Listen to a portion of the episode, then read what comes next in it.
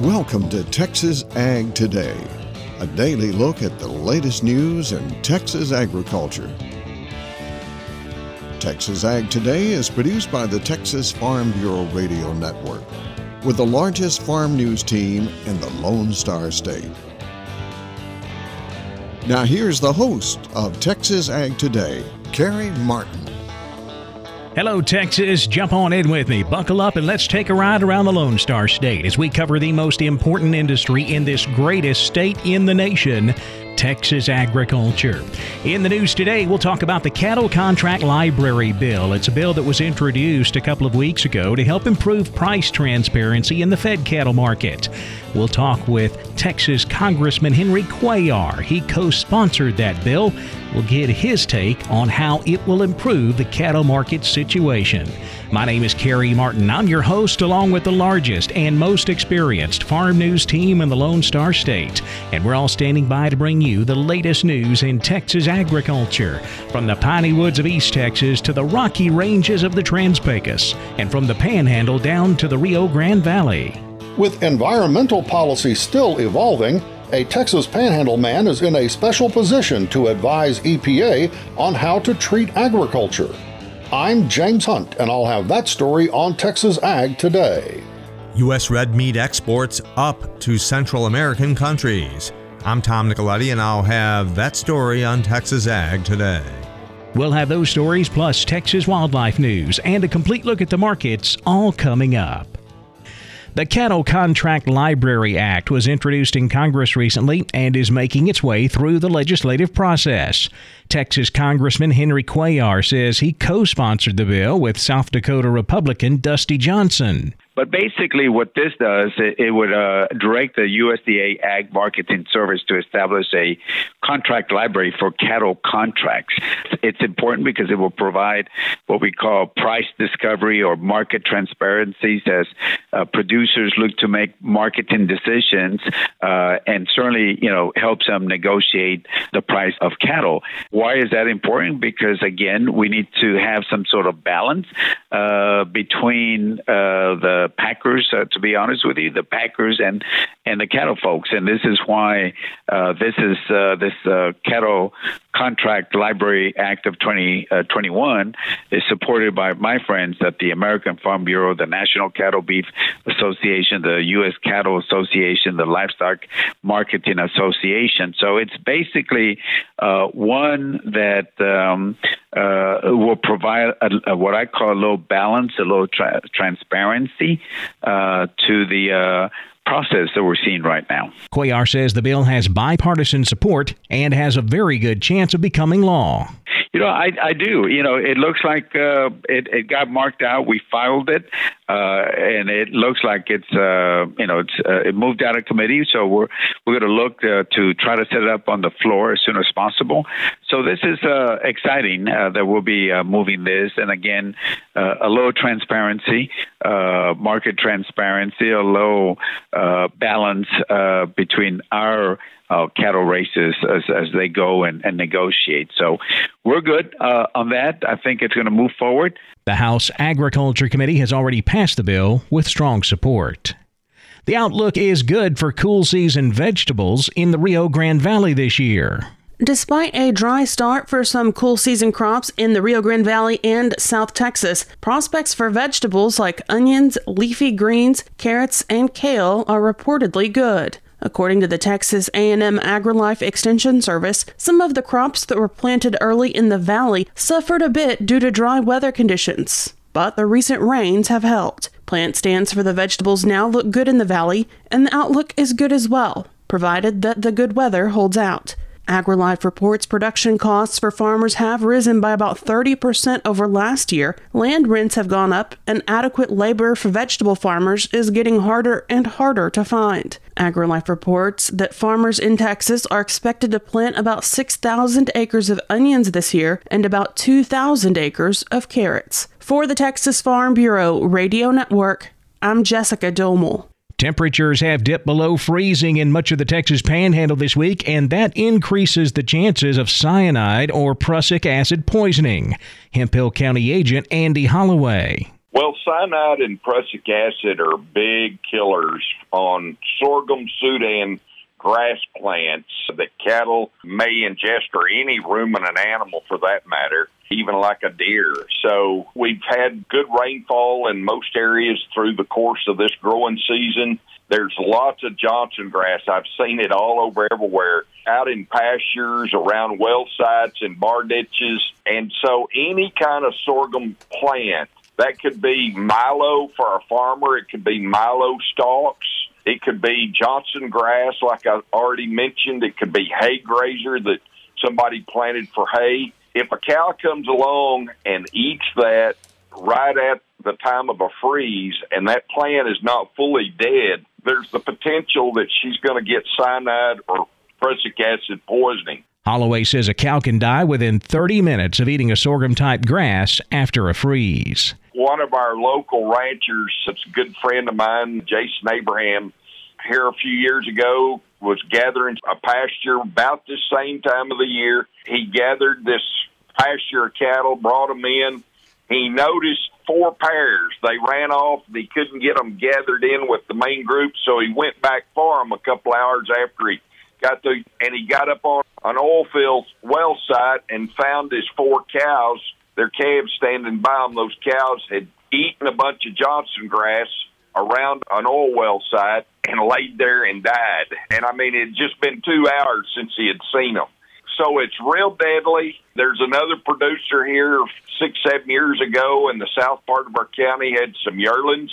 He had seven of them die. And so it's easy to test for. People can bring in samples to our facility. We send it off to the lab, get it tested. So if you've got any kind of Johnson grass or sorghum Sudan plants in your grazing, you need to get your cattle off of them. They need to stay off probably 10 days or two weeks.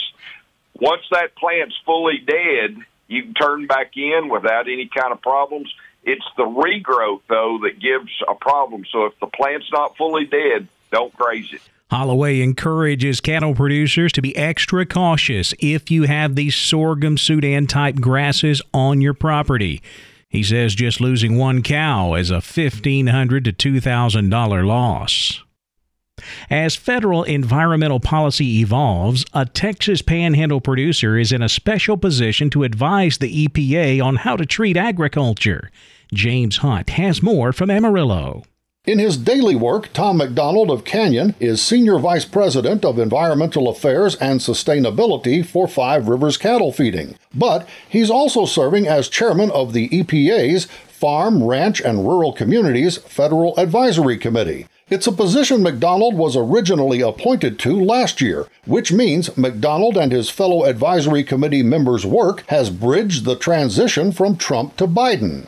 While many saw the Trump administration as being friendly toward agriculture on environmental policy, there's been some concern in agriculture about where the Biden team is headed on matters related to pesticides, methane emissions, and certainly WOTUS, the waters of the U.S. I asked McDonald for his take on how agriculture should view the Biden administration's regulatory posture. James, I think it's too early to tell how that will really play out. One thing we do know is President Biden issued an executive order for all of the agencies to review Trump era policies. And that is what the agencies are doing at this time. And so our job and what we're striving to do at this point, like with WOTUS, is to give the administration, give the EPA in this case, advice on what's important for agriculture and how they need to develop policies that will work best for agriculture and the rural communities that we represent. In our next report, more from Tom McDonald about the EPA Advisory Committee's work, including information on an upcoming public meeting you can be a part of. I'm James Hunt on the Texas Farm Bureau Radio Network. U.S. red meat exports to Central America have reached new heights. Tom Nicoletti tells us beef exports are up 60% to that region. Central America has been a star performer for U.S. beef and pork exports in 2021. Through August, beef exports to the region were nearly 60% above last year, while pork exports were up 46% from the record pace of 2020. Lucia Ruano is the U.S. Meat Export Federation's representative in Central America and Dominican Republic. To the pandemic, everybody had to be more creative on creating new business and new ways of getting to the end consumer. Different channels open this year. We have like the delivery platforms that are new in the region. We also have the increase of sales volume that we see in retail stores. People used to just eat the US meats in the restaurants. They were used to that. But now we've been reaching these end consumers that are very happy to learn how they can cook their cuts at home and we have gained more customers. This has helped to increase the volume of consumption in each of the countries, even though we had a lot of restrictions during the pandemic. The USMEF representative says red meat exports are also strengthened by zero tariff duties under the Central American Free Trade Agreement, which now applies to nearly all United States meat entering the region. From this year, all the countries except Panama are able to import pork and beef from the US with 0% tariff. That is an advantage for us and a benefit. People now can decide, but when they try the US beef, they can perceive the difference and they usually like more the beef from the US. I'm Tom Nicoletti with the Texas Farm Bureau Radio Network. The weekend that many hunters across Texas have been waiting for is finally here. I'm Jessica Domel, and I'll have that story coming up on Texas Ag today. And rattlesnake bites are common in many parts of Texas. Veterinarian Dr. Bob Judd has more on that coming up next, right here on Texas Ag Today.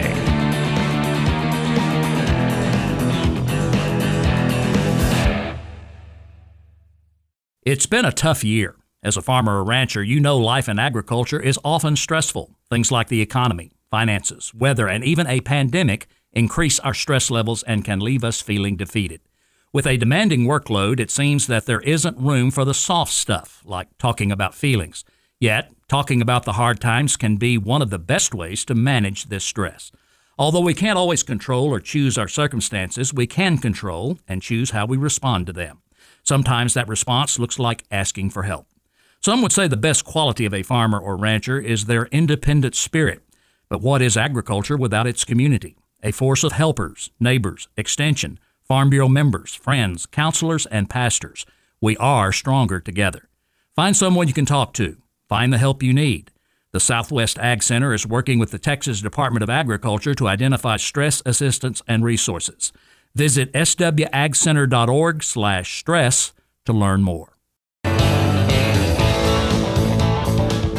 We're keeping you informed on everything happening in Texas agriculture on Texas Ag Today.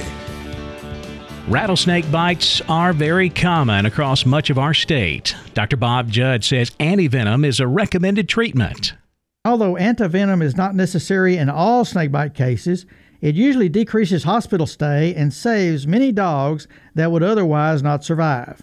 Antivenom contains antibodies from hyperimmunized sheep or horses as these animals are injected with venom to incite and improve the immune response. Serum is then removed from these animals and the serum is injected into the dog that was bitten.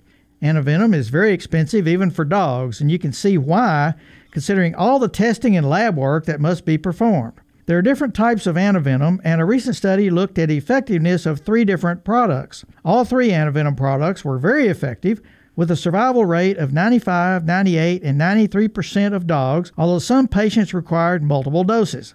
Reactions to antivenom is always a concern, but reaction rates to all antivenoms tested was less than 7%, and the animals that did not survive, 75% were small dogs, less than 20 pounds. One was bitten in the thorax and one was bitten three times. The lethality of the venom is related to the volume of venom injected, toxicity of the venom, location of the bite, and venom distribution. Surprisingly, dogs bitten on the chest are more likely to die than those bitten in other areas, and I observe this in my practice. Even though bites are commonly on the head and cause significant swelling, most of these dogs survive, especially if given antivenom. However, those bitten on the chest have a decreased chance of survival, as do those that weigh less or those that have transfusion reactions. Although antivenom is expensive, in most cases it's worth the cost. I'm Dr. Bob Judd on the Texas Farm Bureau Radio Network. The weekend that many Texas hunters have been waiting for is finally here. Jessica Domel tells all about it in today's Wildlife Report. The day that many hunters across Texas have been waiting for will finally be here this weekend.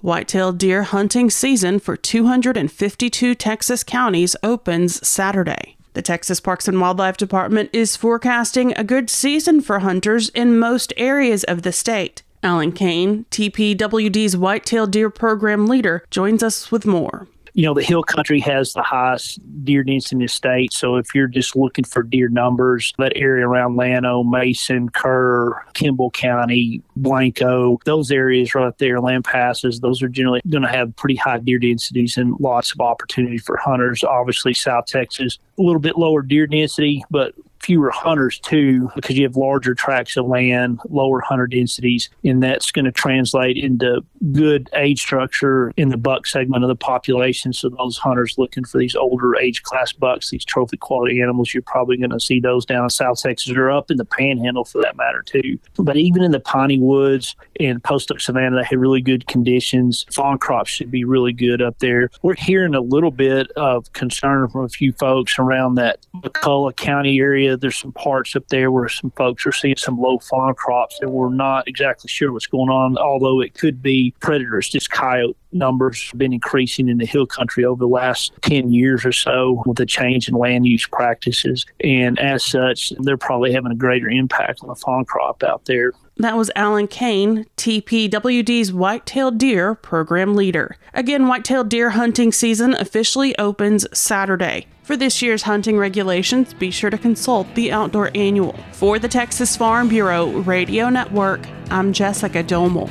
It was a lower trade on Thursday for cattle, cotton, and grains. We'll update all of the livestock, cotton, grain, energy, and financial markets coming up next. Keep it right here on Texas Ag Today.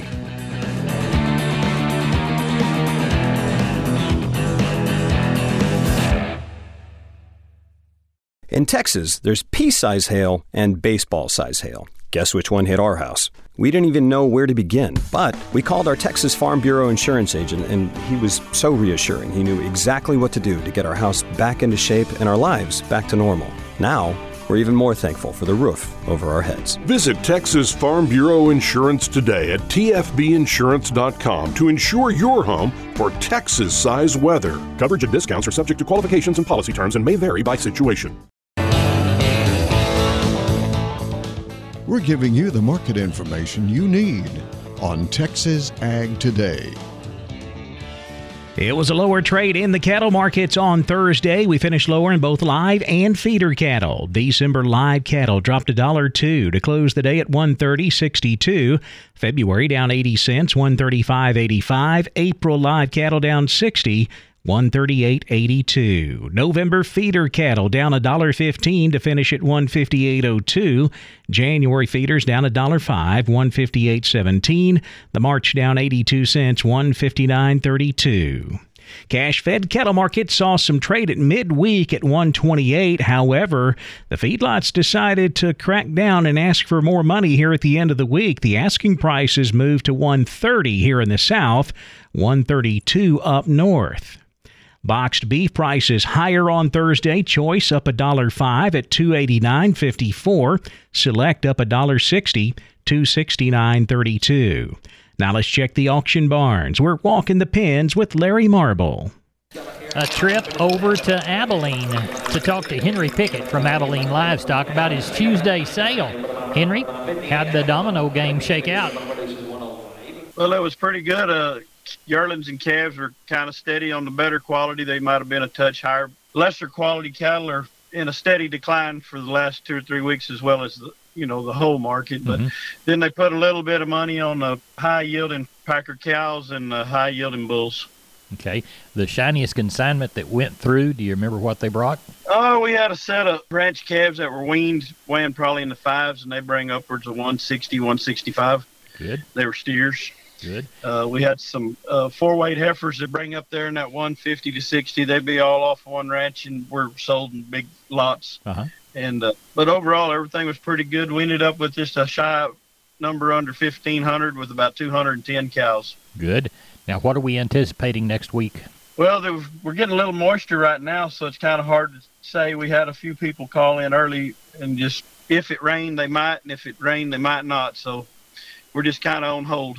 I got you. Well, we will uh, touch base with you uh, early Tuesday morning to see how many of the people that were on hold brought cattle in. Tell everybody how to contact. Here at the barn, we can be reached at 325 673 7865, or my cell number is 940 733 8208. Henry, thank you so much for being a part of Walking the Pens on the Texas Farm Bureau Radio Network. Texas Farming and Ranching neighbors, thank you so much, too. We appreciate you so much. We'll pour you another glass of iced tea. Same time tomorrow. Good day. Thanks, Larry. Back over to the futures market now. Where lean hogs closed strongly higher on Thursday. December hogs up $1.92, 77.87. The February up $1.62 at 80.17. Class 3 milk was lower. November milk down 15 cents, 17.93 a hundredweight. December milk down 8, 17.89 a hundred. The cotton market moved sharply lower following a disappointing USDA weekly export sales report Thursday morning. In the report, shipments did show some strength, however, overall sales were off. China was the top buyer. We closed with December cotton down 236 points, 116.46. March cotton down 253 at 112.91. December 22 cotton down 84 points, 91.76 cents. The grain markets drifted lower throughout the trade Thursday. We closed with December corn down four and three quarters, 559 and a quarter. March corn down four and a half, 567 and three quarters. In the wheat complex, July Kansas City wheat was down a nickel, 778 and three quarters. July Chicago wheat down seven and a half, 779 a bushel. The energy markets were lower. December natural gas down 17 cents at 565. December crude oil down $1.53 at 79.33 a barrel. The financial markets were mixed on Thursday. The Dow down 33 points, 36,124. The Nasdaq up 128 at 15,940. The S&P up 19 points, 4,680. That wraps up our look at the markets, and that wraps up this edition of Texas Ag Today. My name's Kerry Martin. Hope to see you next time as we cover the most important industry in this greatest state on the planet, Texas agriculture. Thanks for listening to Texas Ag Today. Be sure to subscribe to our podcast on Apple Podcasts, Google Podcasts, or Spotify. For more Texas Ag news and information, check out our website at texasfarmbureau.org or tfbradio.com. Texas Ag Today is a production of the Texas Farm Bureau Radio Network.